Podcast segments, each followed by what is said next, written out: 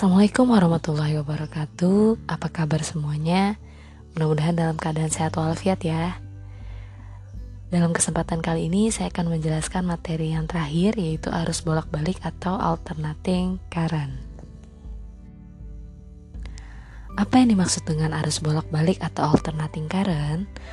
Arus bolak-balik adalah arus yang arahnya selalu berubah-ubah secara kontinu atau periodik terhadap waktu dan dapat mengalir dalam dua arah. Jadi ada arus bolak-balik atau alternating current dan ada arus searah atau direct current. Bedanya, kalau alternating current dalam dua arah, sedangkan direct current dalam satu arah. Bagaimanakah penerapan arus bolak-balik ini dalam kehidupan sehari-hari? Biasanya arus bolak-balik ini dapat kita lihat dalam uh, penggunaan pada saat kita menonton TV, menyalakan lampu, beraktivitas di rumah, di mana kita pasti menggunakan listrik. Ini uh, salah satu contoh dalam uh, bentuk penggunaan arus bolak-balik. Sedangkan arus searah atau direct current biasanya dapat dilihat pada saat penggunaan baterai. Nah, itu baru direct current. Setelah mengetahui manfaat dari penggunaan arus bolak-balik atau AC, maka selanjutnya kita uh, beralih ke komponen-komponen yang ada pada arus bolak-balik. Yang pertama adalah induktor.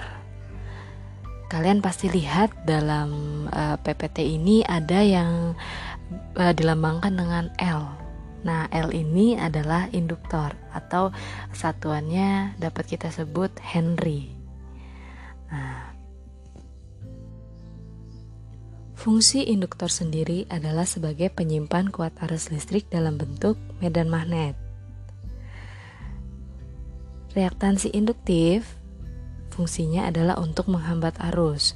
Reaktansi induktif dapat dilambangkan dengan XL, di mana rumus XL adalah omega dikalikan dengan L atau dapat disebut juga 2PF dikalikan dengan L karena rumus omega sendiri adalah 2Pi dikalikan dengan frekuensi.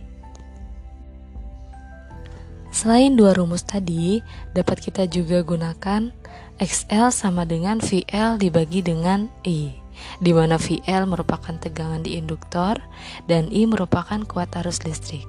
Jadi tergantung apa yang diketahui dalam soal, maka kita dapat menggunakan tiga rumus tersebut untuk mencari reaktansi induktif atau XL. Selanjutnya adalah harga efektif, yaitu harga atau nilai yang terukur pada alat ukur AC. Pertama, kita bisa dapat mencari kuat arus efektif yang dirumuskan dengan kuat arus maksimum dibagi dengan akar 2. Itu untuk mencari kuat arus efektif. Sedangkan jika di soal ditanyanya kuat arus maksimum, maka rumusnya menjadi kuat arus efektif dikalikan dengan akar 2. Sedangkan untuk mencari tegangan efektif dapat dirumuskan dengan tegangan maksimum dibagi dengan akar 2. Maka nanti jika di soal ditanya tegangan maksimumnya, rumusnya menjadi tegangan efektif atau VEF dikali dengan akar 2. Jadi tinggal memainkan rumus-rumus tersebut ya. Sedangkan di grafik kalian bisa lihat untuk persamaan dalam uh, tegangan AC. I sama dengan I maksimum dikalikan dengan sin omega T. Untuk mencari V sama dengan V maksimum dikali sin dalam kurung omega T plus theta. Karena kalian lihat untuk mencari I di sana grafik sinus, sedangkan V grafik kosinus.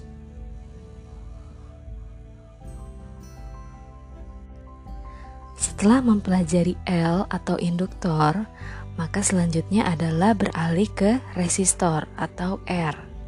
Resistor pada tegangan AC fungsinya adalah untuk menghambat atau membatasi arus listrik serta dapat membagi dan mengatur tegangan. Kalian lihat di gambar, di sana R, ada R, ada I, dan ada voltasenya. R satuannya adalah ohm, untuk V sendiri satuannya volt, I kuat arus listrik atau ampere, omega frekuensi sudut satuannya adalah radian per second, dan P adalah daya disipasi, satuannya adalah watt.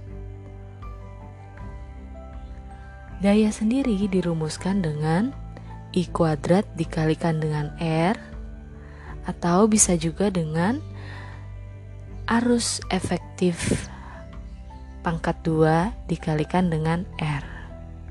Kalian dapat menggunakan rumus-rumus tersebut tergantung apa yang diketahui dalam soal.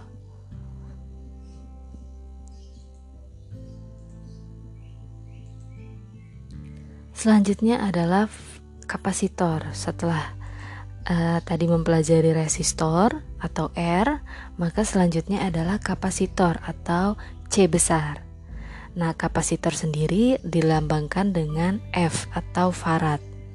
Maka nanti kalau masih dalam mikrofarad, kalian harus convert dulu ke farad. 1 mikrofarad sama dengan 10 pangkat min 6 farad. Dilihat di gambar, di sana ada I, ada C, dan ada voltnya. Nah, kalian bisa lihat beda gambar untuk C dan untuk R. R, kalian lihat sendiri itu seperti resistor yang suka ada di listrik gitu ya. Eh, gambarnya. Sedangkan kapasitor itu hanya dua garis lambangnya. Jadi harus bisa membedakan mana resistor, mana kapasitor. Karena ada beberapa soal yang tidak menjelaskan apa itu R, apa itu C. Jadi kalian lihat sendiri bagaimana gambarnya. Untuk reaktansi kapasitif atau XC dapat dicari dengan rumus 1 per omega dikalikan dengan kapasitornya. Atau bisa juga 1 per 2 PF dikalikan dengan C. Karena tadi omega sendiri itu adalah O2Pi kali frekuensi. Atau rumus ketiganya XC sama dengan VC dibagi dengan I di mana VC merupakan tegangan di kapasitor, satuannya volt. I adalah kuat arus listrik. Maka dalam ketiga rumus ini kalian dapat gunakan sesuai dengan apa yang diketahui dalam soal.